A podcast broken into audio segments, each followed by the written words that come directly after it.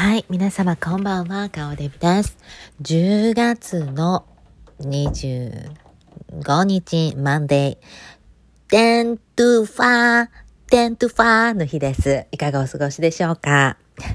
いやー、あの、今日からですね、月曜日から、この今週の月曜日から子供たちは、今日はパジャマで、明日はミスマッチ、えー、ミスマッチで、あと、クレイジーヘアデイ、月火水でしょ？木曜日何やったかな？あ、木曜日は80年、70年代、80年代の格好してきてねってやつ。で、そして金曜日がハロウィンということで、あのーそういうスタイルで1週間ね、好きなような格好していくっていうことでね、今日は、あのパジャマの日やって言うんだけど、うちの家そのパジャマ、これといってパジャマみたいなのがなくて、普通に T シャツと短パン履いて寝てるのね、子供たちは。で、ジン君に関しては T シャツともうパン1で寝るのが好きで。だからもうこれといってパジャマがないのよ。で、それで、うわーどのパジャマ着ていったらええかなみたいな朝から選んでて、いや、それちょっとおかしいやろって。パジャマデー言うんはもう起きてそのまんまパジャマのままで行くのがパジャマデーで、みんなもうラッキー着替えんで済んだ、言うて。で、みんな、可愛いお人形さんとか持ってくるわけよ。人形とパジャマで来ます、みたいな感じでな。そやから、そのあんたパジャマわざわざ選ぶって、そのパジャマデーのためにパジャマ選ぶって、もうそれなんかもう、リアリティ、リアルじゃないリアリティってやつやんか。そんなもんやらせやんか、言うて。ちょっとお茶しばきます。まあ、やめとき、言うて。今日はちなみに、えー、っと、これ何だっけ？ジャスミンティーじゃなくて、アールグレーか。アールグレー好きだからね。アールグレーを飲んでます。まあそういうわけでやらせやんか、言うて。ほんでまあ結局普通の格好で行ったんですよ。で、そしたらさ、私子供たち送って、で、もうちょっとコーヒー買いに行こう思って近所のところピーと言っとったらさ、あの、多分ジン君のクラスメートやと思うねんけど、パジャマがもうそのつなぎのパジャマあるやん、あの、えっ、と、2歳ぐらいの子が着てそうなやつ。あれ好きや。かわいいやろ？全部つなぎのやつ。あれをもう、言ったら何歳あの子？今年9歳とかの子がそれ着て、で、アルマジロの人形を持った。アルマジロ。あじアルマジロ好きって独特やん。アルマジロの人形を持ってるって結構独特よね。それを持って、あの学校に向かってたね。うん、で、みんなもそれでパジャマの姿で一日過ごし、パジャマの姿で遊んでね。あれなんであんなことするんですかね、アメリカって。おもろいね。一週間で、こうなんか楽しくおもろおかしくやろうぜ、みたいな感じでさ。ええよね。あんな日本でもあったらおもろかったのにな。パジャマデーとかさ。めっちゃ楽やん。もう着替えんでええねんからさ。そう。それで明日はミスマッチデーやからどんな服着ていこうかななんか言いながらさ、やってたわ。そのミスマッチすることもそんなないしな、別に。70年代、80年代ってどういうあれすんの？どういう格好していくの？それ。竹の子族みたいなことってこと？もう昨日から引きずってる竹の子族ってやつ。いやー知らん。で、私今日は朝からコスコ行って頑張りました。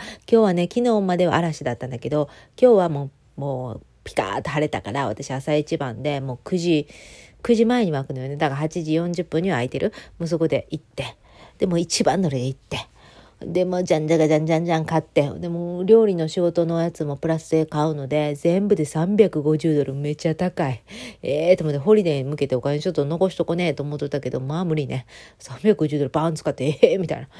いやいつも大体は200ドルぐらいよ、まあ、200ちょいかな。それでもまあ週に週にっていうか月に何回か行くから結局それで言ったら結構使ってるわけよね。コスコでね。でもコスコで結局魚とか安いしさ。肉も綺麗しさ。がちょっとアールグレー飲みます。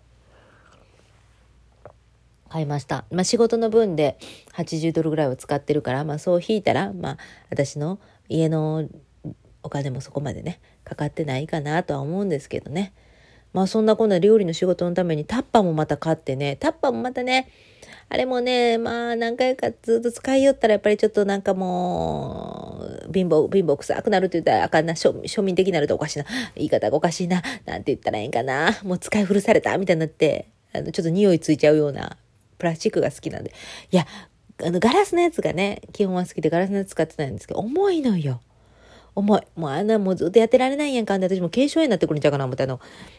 あれ、フライパンとかでも結構重いのよね。いや、フライパン自体は重たくないけど、そこに水入れて、あの結構、なんていうの、深みのあるフライパン使ってるので、中華鍋みたいなやつ。あんなやつでやってるからそこにお湯入れてもそこで煮たりとかもするわけよ。あた茹でたりね。そしたらまあまあ重たい、手首痛い最近。だからもうこれ、おかしなるんちゃうかな、私と思って。だからちょっといたわりながらやらないと、これは偉いことになるんちゃうかなと最近ちょっと思ってる。で、まあ仕事の買い物も結構大変やし、そしてその仕事場に使うタッパーを買ったんだけど、またこれが仕事場でタッパーがよー、こうなんか、あの、なんていうの、ミックスアップしちゃうのよね。だから名前のステッカーが必要なんだけど、その名前のステッカーってオーダーしたらちょっと時間かかんのよね。で、それですぐには出てこなくてできなくてもこれも困ったもんやなとか思いながらさ、もう、それだけがね、あれないよね、やっぱり。でもそういうのでも経費かかってんのよね。とか思いながら、まあ今日は結構お金を使いましたね。ちょっとお茶飲みます。言うて前日とかにもいろいろ買い物してるからな。オンラインではちょこちょこ買ってるからさ。食費でガーンと使ったから結構痛いよね、私。で、またもうすぐさ、これ、えー、月末になって今日から来月の家賃が払わなあかんわけでしょ？もう結構払ってんの私、本当に。よう働いて頑張ってるけど、ようで出してるよ、お金、本当にね。だかみんなどうやって貯金していきよんかなとか思うけどね。まあそれで今日も朝からね、あのー洗い物、洗い物で食器の、食器の、あれね、洗浄機からできたやつを出してて。で、あの、哲夫さん手伝ってくれるのにありがたいよね。でも、テーブルの上にダーンと置くわけで、あの、なんていうの、その、食器を、できた食器を、綺麗なやつを置いて、そしてそのしまうのは私がやれってことなんよ。だから、だから中途半端やねん。で、それ、それも全部してくれよっていう話やん。で、それはできへんねん。分からへんねん。多分どこにどうしまっていいか分からんねと思う。知らんで。いや、知らん。それが、それが苦手なんちゃう？それは置いてんねん。で、また、新たやつまた入れていって、新しい食洗機に入れていくやつ入れていってってするねんな。で、そしてそういうことしてくれてて、洗濯、あ、洗い物と、あと、えー、何？ゴミのよ捨てとかなんやかんやとかいろいろしょって、で、洗濯物回しに行こうとしてて、なんかすごい家事をガーンってしてくれてて、朝一番に。で、それを見たらさ、やっぱりさ、ありがとうって言うやん。な？私今までの私言うねん。ありがとうとかさ、いや、めっちゃ助かるわとか言うやん。でもな、今ちょっと考えてみて。私変わったから。この何日かですごい、あの、自分の考え方っていうか自分の道がちょっと変わったんで、あの、感謝するって、その人に感謝するっていうのはもう当たり前で、で、私自身も感謝の気持ちを持って過ごしてたらいいっていうのもわかんねん。それは当たり前にわかんねん。だってそれが跳ね返ってくるっていうのもわかんねん、自分に。だけどさ、考えてみて。当たり前じゃないですやって当たり前じゃないと思って。私、ぶっちゃけ。だってこれいつも私がやってることを、えー、それ毎回のようにありがとうとか言ってくれる？言わへんやん、そんなこと。私がやって当たり前みたいな感じでやってるやん。で、それをさ、ちょっとやった人が出てきたらさ、わ、ありがとうって言ってさ、え、それ何？って感じじゃん。いらんやん。当たり前やん。やって当たり前やん。私、あの、家賃だって払うとやん、こっちって言って。え、下巻いてました？払うとやんって、払う、払うとやんって言ってね。払うとやん、私。こっち払うとやん。だから、当たり前やん。あんたやって当たり前やん。当たり前やん。やるやつがやって当たり前やん。って話で、ちょっと R グレー飲みます。落ち着こうね。なんかそう思ったらさ、いや、な感謝、感謝しろしろとかさ、いや、感謝していこうぜっていうのはわかるけども、せんでええと思うわ。はっきり言って。いや、せんでえっていうのはおかしいな。いや、感謝すんのはええねん。ええことやねんけど、ええことやねんけど、そんなん、やって当たり前のことやと思うねん。あの、やれる人がやるのは当たり前。で、これ、これでありがとう言うとったら、そう、ありがとうのレベルが低い。低い。わかる？ありがとうはもっとさ、こうさ、あの、うん、まあ、こんなやったらあかんな。こんなやったらマジで性格悪いな。でもほんま分かってくれる？私だってそんな当たり前やんな。毎月そんなもんごっつお金出してある。こっちも払ってあっちも払って、お互いに払って、そんなもんお互いやるのは当たり前で、私、え、主婦でもないし、普通に働いてるし、毎日働いて毎日働いてごっつ働いて、身を粉にして、そしたら、あのー、そんなんさ、できる方がやるのは当たり前やん、これな。当たり前やん、当たり前やんっていう話で。だからなんか、で、結局その、あたやつ、え、出来上がったやつ、これ私がしまうんかい？っていう話やし、え、それ全部あんたがやらへんの？みたいな感じや。こっちはずっとやってね。毎日やってね。毎日何回も何回も何回も、何回もやってんね。やってね。やってる中であんたが一回やっただけのことで。でもそれはありがとうっていうのが普通やねんけどな。で、私今日あえて言わんかって。あえて言わんとって見る道を選んでみたろうと思って。いや、いつもやって言うやん。いつもやって言うねんけど、これあえて言わん道っていうのはどうかなってね。これも実験やん。な？これでもちょっと一回実験してみようかなと思ってね。あの、そういう強気で行こうかな、みたいな。ほんでな、ほんでな、もうほんまに腹立つ。洗濯な、あのー、やってくれるの嬉しいね。嬉しいね。ありがとうございます。あ、さあありがとう。さあありがとうやね。せやけど、あのー、これは、縮むとかあるやん。洗濯物で、これは縮むし、これは、あの、コールドで行こうとかな。そういうのとかはわからんねんな。ああいうのやっぱりさ、わかる人は男の人でもさ、そういうのわかる人も A 型ぐらいちゃうか？知らんけど。A 型とね、あの、そやな、A 型やな。A 型ぐらいちゃうかな。そのきちんきちんとわかる人。あと、綺麗好きな、几帳面な。そういう人しかわからんと思うねんな。だからな、あの、適当なことしてな、縮まされたり、ようすんねん。いや、これはな、私はコールドで行くねんとかな。あるやん。そんな関係あらへん。全部いっぺんに行って。ほんで、あの、ドライヤーもな、あの、髪入れるやつあるやん。あの、なんやあれ。柔らかくなるやつ。あれもな、一回につき一枚でええねん、あれは。あれ一回につき一枚として作られてんねん。それをな、四枚、五枚くらい入れよんねん。あれ入れすぎやん。どう考えても入れすぎやん、あれな。飲ましてね。はい。えー、っと、お気ぐる、お気苦しいかと思いますけど、これが、いわゆる晩秋人のノリですね。はい、すいません。本、本性出ちゃったね、みたいな感じでごめんなさいね。やっぱりね、あの皆さんの、この、代弁していきたいわけよ。ね、みんなもやもやしてイライラすることもあるやん。それを私が、うんと、あなたに代わって代弁しますよ、みたいな。っていうか私の心の声でしたって感じなんですけど。まあそんなわけで、あの、一回につきそれは一枚でいいのよ。でも何枚も入れるから、えらいことになってるね。もう洗濯もごっつい匂いや。えらいことになってる。ほんで、そして、あの、なんかね、わからんねやろな。素材な。毛布を買ってきてくれたん一枚毛布買ってきてくれて。で、その毛布の素材が、あの、私だって選ばん素材。あの、服、黒い服とか着てたらビタッとつく、細かい毛がつくやつやね。わかる？わかってくれます？これね、あの、なんていうかな、深く物事を考える人にしかわからないと思うのよ。もうパッとその場で考えては、これ肌触りいいわと思って買ったら、それはおしまいね。だから一回こう体にくっつけてみて、あ、ちょっとこの素材やったらちょっとつくかなとか考えて買ってこないと。でもね、ええやつ買うてきてくれてんねん。コスコでな。なんか出てきてたみたいでな。肌触りええねんね。パッと見は肌触りいいねんけど、それがな、こうつい問題起こしてて、それがいろんなところでいっぱい毛つけよんねん。で、黒い T シャツみんな真っ白になって、犬飼うてますか？みたいになって。わかる？なうちのココちゃんな、猫ちゃんだってな、買っとうけどな、全然毛つかへんねん。な、せやけどな、あの、もうその毛布がビターって服つくねん。真っ黒な服にふわーついて。で、そこら中にその毛が落ちんねんな。うわ、この毛布一枚でごっつい被害受けてるわって私はずっと思ってて。そしたらな、なんと今日はな、それをな、洗濯のあの、ランドリーに入れてもとんねん。ランドリー入れたらな、その毛の部分が溶けとんねん。わかる？皆さんわかる？これね、ぬいぐるみにも起こる現象ね。ぬいぐるみでもさ、肌触りがすっごい柔らかいやつあるやん。たまに。すっごいふわふわみたいな。ああいうやつをね、あの、ドライヤー入れてみて。毛がチリチリってなって、チリチリってなって、加藤、加藤なんねん。肌触り加藤なって、そしてもうその元のものにはならないね。だからあれはもう自然乾燥しか無理な毛布やったと思うんだよな。で、その毛布結局さ、チリチリも納豆したそのチリチリがさ、なんなら毛羽立ってさ、いろんなとこにさ、あのー、くずみたいなのつけて、くずだらけなってんねほんでそれが服とかにいろんなとこついてね結局その服をもう一回洗い直し。な？そういうことになってんねだから良かれと思ってやってることが逆効果、逆に仕事増やしてるってこともあるっていうね。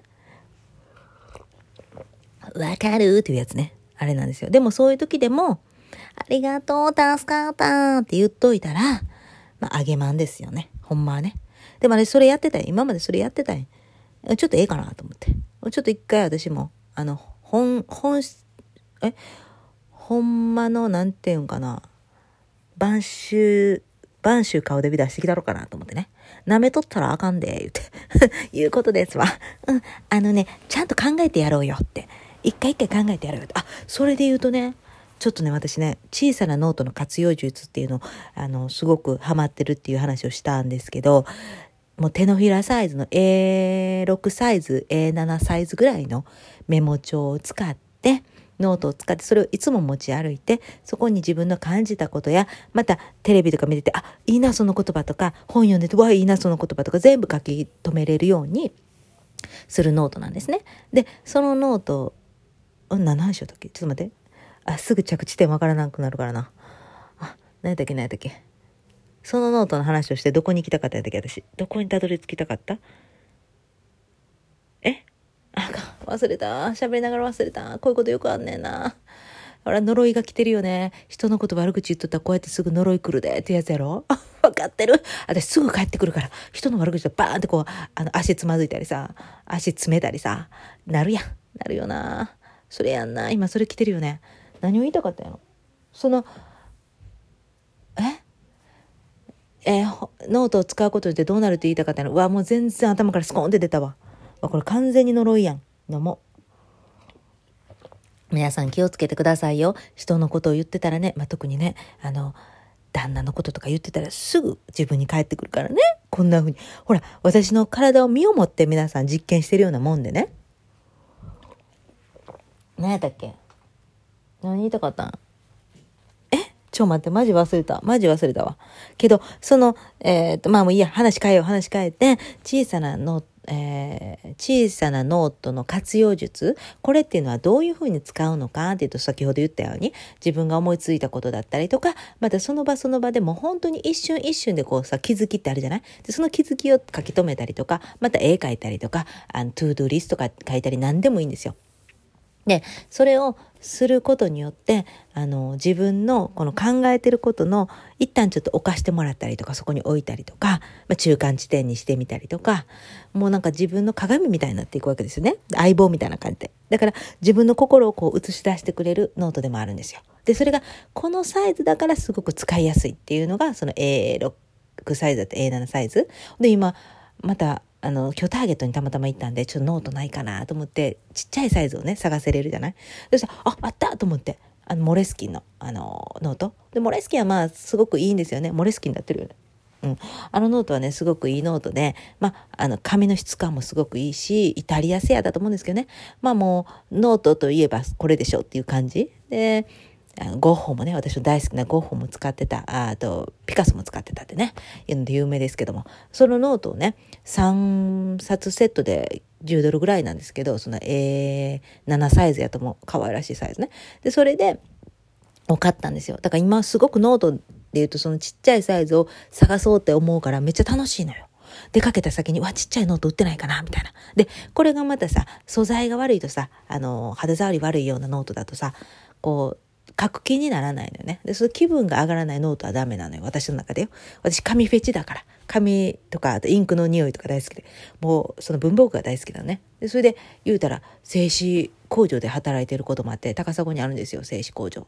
で、そこで一時期、あのー、飲み屋のうん、チーママやってた時に、そこのオーナーが、その製紙会社の下請けのあれを持ってって、なんか、で、それで誰も人がおらんので、働く人おらんので、お前行ってこい言われて、早朝6時とか働いてたの。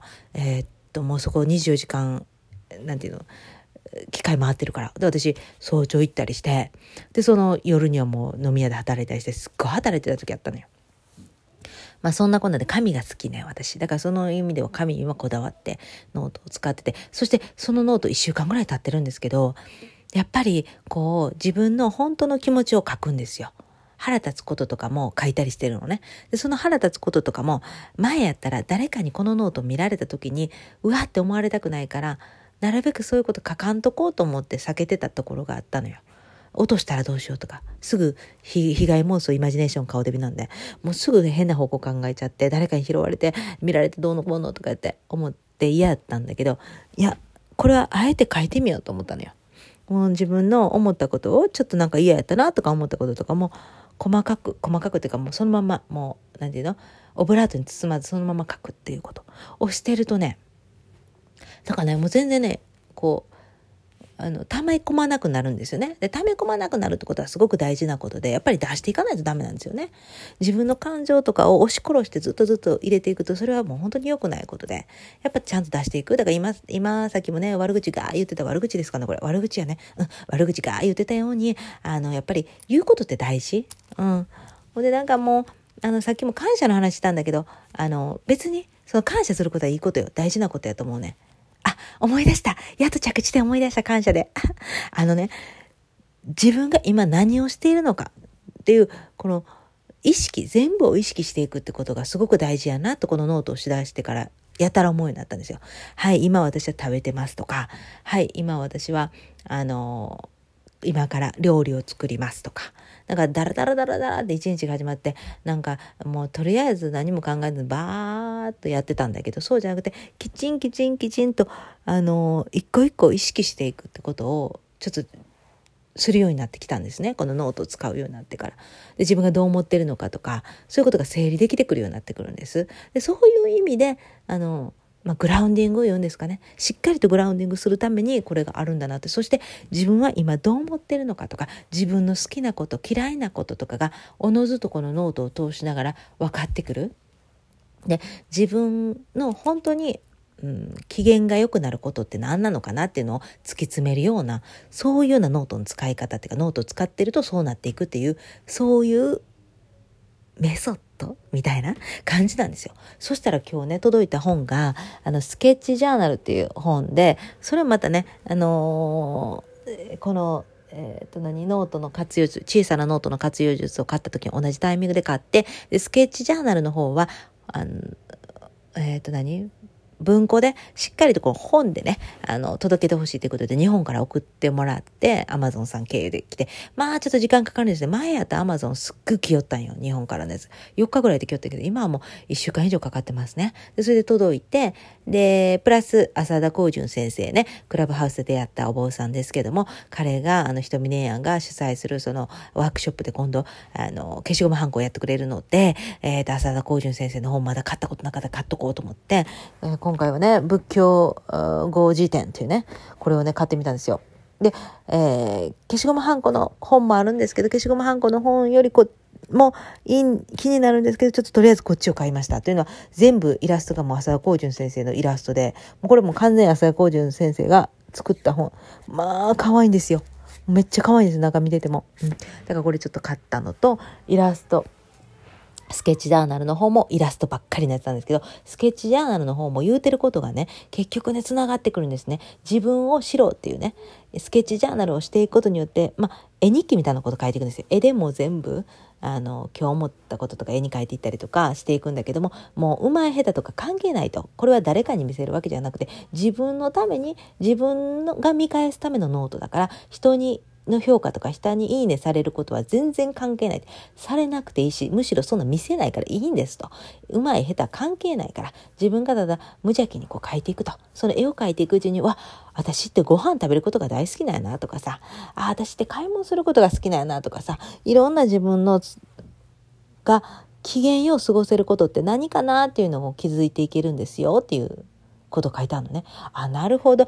小さなノートの活用術もまさに自分と向き合うっていうノートだったんですよ。考え方だったんですよ。誰かに小さなノートの活用術も活用術も同じこと言ってて人に見せるとかじゃないと自分だけのノートなんだよってここなんですよねもうだからあの SNS とかで、映えとかって一時期言っててもうこの映えも終わりな終わりが来てて映えとかも関係ないんですよね自分で自分を喜ばせて自分で自分が楽しかったらそれでいい人の評価とかはもう関係ないと。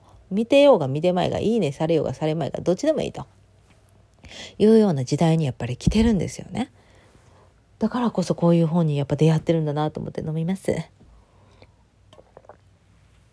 熱っ。やっぱまだ呪い解けてないよね。熱いお茶がぐっと喉に来たもん。やっぱり人の悪口言ったかんね。お前の喉清めようっていうことやろね。ごめんなさいね。ごめんなさい、哲夫ちゃん。哲夫ちゃん、本当にごめんなさい。ありがとうございました。あなたがやってくれたことは感謝です。感謝なんやけどさ。いや、だだけどさって言ったらあかんだけどさ。いやいやいや。いやいやいやっていうことなのよ。まあね。まあありがたいことですよ。本当にね。そう。でもね、私今日それをね、あの、変えようと思ったらそこね。いや、今日は言わない。これも私の選択なのよ、皆さん。いつもわざと、ありがとうとか、感謝してるわとか、あの、思ってないのに言わんって。これ、これ、これ大事ね。私が本当に心から思ってる時に言うし、これも自分で選択していくっていうのをちょっと意識したのよ。今日は意識したね。あ、今日は私はありがとうと言わない。あえて言いません。みたいな わかります？あなたがこうやってしてくれましたけど、その分私だってずっとやってますし、はい。いや、私も毎日これやってますし、えむしろそれよりさらにやってるんです。はい。そして、えー、っと、別に家賃もこちらに入れてますしとかね、もうそんなばかり思っちゃうわけよ。だから今日は私は言いません。これも、これも大事だと思ったんですよ。やっぱりそれが、あの、なんていうの？思ってないのに相手のことを思って言おうって思う時にやっぱりそれってちっちゃななんかぐちゃがぐちゃがちっちゃなぐちゃが重なっていくわけよ。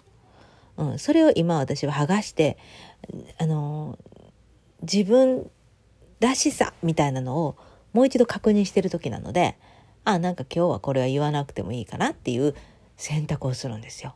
あえてこれをするっていうのは心は苦しいかもしれないよ。わ、これ言っといた方がね、あのうまくいくのになと思うねんけど、あえてこれをしない、しないっていう選択を取っていくと、なんかすごくね、グラウンディングされていくんじゃないかな。ちょっと思っちゃったね、私。ちょっと思っちゃった、これ。ほんまか嘘か知らんけど。いやー、なんせモレスキンのね、ノートはね、いいですね。いや、私、紙質にこだわるからさ。それで言うと、日本から MD ノートっていうのがあるんですけど、MD ノートも3冊セットで550円安いね。日本は安い。しかしこっちアメリカで買おうと思ったら15ドル。高いでしょ ?3 冊で15ドル。しかも1個が40何ページとかって薄いのよ。すごく薄いの。だけどそれが3冊で15ドルなのよ。アメリカだと。だから日本から、あの、ちょっと買って、あれしたんですけど、これからいろんなノート買っていこうと思ってて、それまた楽しいでしょで、今までやったらさ、わあ、どんなノートしようかなって文房具屋さん行って、わあ、このノートもいいな、あれもいいなとか思っててん。サイズは大きい方がいいかな、いや、ちっちゃい方がいいかな、いやこのキラキラしたこの表紙がキラキラした方がいいかなとかいろいろそういう風に迷ってたやん。今迷いないのよ。この手のひらサイズのノートしか欲しないから、だから他目映らないね。手のひらサイズのノートしか探してないの、パーッと見て、手のひらサイズ、手のひらサイズ。いや、私本当にこれ一週間やってみて、めっちゃおすすめなんですよこのあの何？小さなノート。いやめっちゃおもろい、うん、今日何書いたかね？今日今日あ今日はね。ああそうそうそう。今日のまあ愚痴も書いてるあ今日夢見てね。犬を飼う夢を見たんですよ。あ最後にこの話だけしとこう。そう犬を飼う夢見たんだけど昨日の夢はあのブルドッグみたいなあのちっちゃいブルドッグの方あれなんていうの？なんちゃらブルブルテリアみたいなことなんかな？分からんだけどえっとブルドッグの子供フレンチブルドッグかフレンチブルドッグをなんか買うことになって、で、その子がへそ天っていうのをお腹出しながら、にウェーとかって喜んでワンちゃん。で、私、え、犬やっと帰るんやって嬉しくて、私本当に今犬めっちゃ欲しいねんか。で、猫もすごくいいねんけど、やっぱ犬にしかできない癒しってすごくあって、で、私にかけてるのそこやなーってめっちゃ思うねんよ。やっぱりずっと子供の時は犬がおる生活で来てたから、やっぱり犬がこういてくれて、なんか悲しい時に寄ってきてくれないあいつら。なそして布団にこう乗っかってきてくれたりとかなんかただただあの相棒って感じでいてくれた。あのただ見守ってくれてた。私も見守ってるよみたいな。ああいうね存在がすごく必要でね。やなんか犬早く会いたいなと思ってたらそういう夢見たから。で私は言って夢の中で言って「ああそっか。あのまあ私そっち系よりハスキーが良かったな」とか言いながら 言ってんねんな。私一番好きなハスキーなハスキー犬大好き性格もすごくねおもろい。ちょっとおバカなところがあって。でも顔があんなシュッとしてるやん。だからハスキー系一番好きなんですけどでボーダーコリもこう出たからボーダーコリも好きだけどちっちゃいのより大きいのが大好きね。うん。でそしたらさ夢から覚めてあ私書いとこうと思ってノートに書いとこうと思ってもうあ叶わないとか思ってたけどそんなこと思わんでええわと。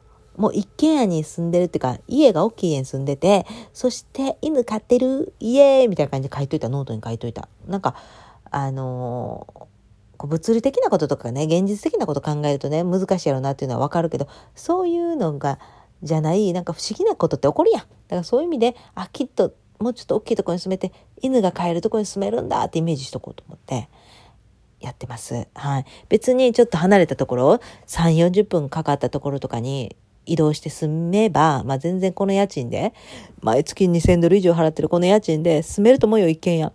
でもそうなると思んないやん。ぶっちゃけ、ぶっちゃけ思んないんですよ。だってやっぱりそうなってくると30分、40分かけて車で移動しないと、おもろい場所に行けないわけになってくるわけよね。で、そうしてくると私の中でやっぱ思んなくて、やっぱ田舎で育ってきてるんで、もうまた田舎に住みたいかって言ったら住みたくないねんな。都会に住んでた人からしたら田舎に住むのは全然苦じゃないと思うねんけど、あ、苦じゃないっていうか憧れやと思うねんけど、田舎に住んでた人からしたらさ、あの、と、都会、え、都会じゃ、田舎に住んでた人からしたら田舎にまた戻るってあの嫌なわけよ。なんもない場所かいなって言って、あの、不便、不便、不便になってくるからね。そういう意味ではやっぱり、今のこの環境が気に入ってるから、このエリアが気に入ってるから、この辺で、えー、ね、ちょっと、あの、犬飼えるぐらいのところに住めたらなーとイメージしとこうと思ってさ、まあ、それ書いたわけ。嬉しかったわ。で、それでさ、不思議なこと最後にお話したいんだけどさ、あのー、ここ最近この猫ちゃんがうちの飼ってる猫ちゃんがあの何ですか？えっとママになんかえっと折り紙のハート作るんであありがとう作ってきてありがとうございますえっ、ー、とゲストさんが折り紙のハートを作ってくれるそうでありがとうございますありがとうございますそれであの、ココちゃんがねあの、うちの猫ちゃん飼ってる猫ちゃんがダイニングテーブルの下で寝るようになりだしたのよ。多分雨の音が怖かったりとか、雨のちょっと風が寒いと。ちょっとあの、えー、なんていうあの、えー、っと、なんやね暖炉？暖炉のところからちょっと風が入ってくんのよ。で、それで、それが嫌で、そう、アパートやねんけど暖炉あるね。無駄に暖炉あるね。でもその暖炉で火焚いたことない。そんな寒ならへんから、あの、アパートやし。一軒やったら寒いけどね。それで、まあ、あの、風が入ってくるんで、って言って、リビングの方のテーブルの下に入るのが好きで、最近。で、そしたらそこにクッション置いてあげて、ココちゃんの犬用のでっかいベッドやねんね。あれ、あれ完全に大型犬用やん。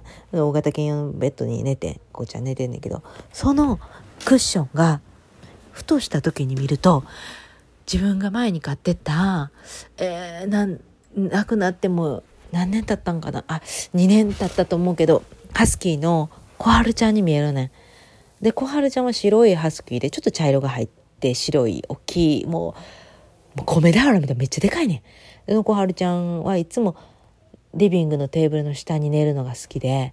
でふとした時にパッて見たら小春ちゃんやんと思っておるねん。小春ちゃんおるね。まあそのクッションがそう見えるってそうやねんけど完全に見えるわけですよ私には。え小春ちゃんと思って。でまだちょっと待って。パッてえ、え、小春ちゃん？みたいな。わかる？こういう現象が起こってて、で、私、もうめっちゃ小春ちゃん好きやったから、で、最後も会えなって残念。で、もう一匹ボーダーコリーも飼ってて、そのボーダーコリーのマール君は全然出てこないんだけど、今小春ちゃんが頻繁に私のもうそばにいてるんですよね。そばにっていうかそのテーブルの下に。だから嬉しくて、そのクッションとかをどけられないの。そのクッションどけたらもう小春ちゃん見えなくなるんじゃないかなと思って。なんかね時々そういう風にチャンネルが合うというのかわからないんですけどもう本当に見えるんですよね。そのものが。ものがっていうか存在が。ふわっと。で一瞬消えると。ふわっと見えたけどふわっと消えるみたいな感じで私はうん、見えていや嬉しくていや小春ちゃん追ってくれないとめっちゃ嬉しいねんけどと思って今ちょっとクッションどげれないっていう状況になってますはい。はい。っていうわけでね、ちょっともう今日喋りすぎたけど、大半悪口だったんで、もうこんなん聞きたない。あ、また32分も喋ってる無駄に。ごめんなさいね。もう人の悪口っていうか、旦那の悪口言った。それを聞いてちょっと気分悪なったわっていうクレームもうちょっとごめんなさいクレームやと思うけどもう今月いっぱいでもうこのラジオも終わりや終わりませんへんけどあのとりあえずお休みになると思うのでいやわからんよそない言うて喋るの好きやから一人でボソボソボソボソや続けてるかもしれんけどはい今日もね32分というね皆さんの命の時間ありがとうございました。で、まあ感謝は皆さんしましょうね。感謝していこう。感謝しとかな。さっきみたいに呪いが起こるからな。ちょっと感謝せなあかんみたいわ、やっぱり。あ、やっぱりせなあかんな。せなあかんけど自分が今日はしたくないなと思う日はせんでっていうことやな。さあさあさあ。もう自分の心に正直に行きましょうよ。そう、そこやね。素直になりましょうよって自分の心が、あに、本当に自分だけは正直になって自分だけはあ自分自身を許してあげようよって。うん、そう思うのよ。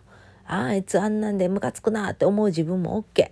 そういう自分も OK やって今日は許すと。そういうふうにね、自分しか自分を甘やかせれませんからね、そういうふうに自分をいたわって大事にしておこうよっていうことでした。それでは皆さん今日も長々と聞いてくださってありがとうございました。明日もよろしくお願いいたします。オーバー。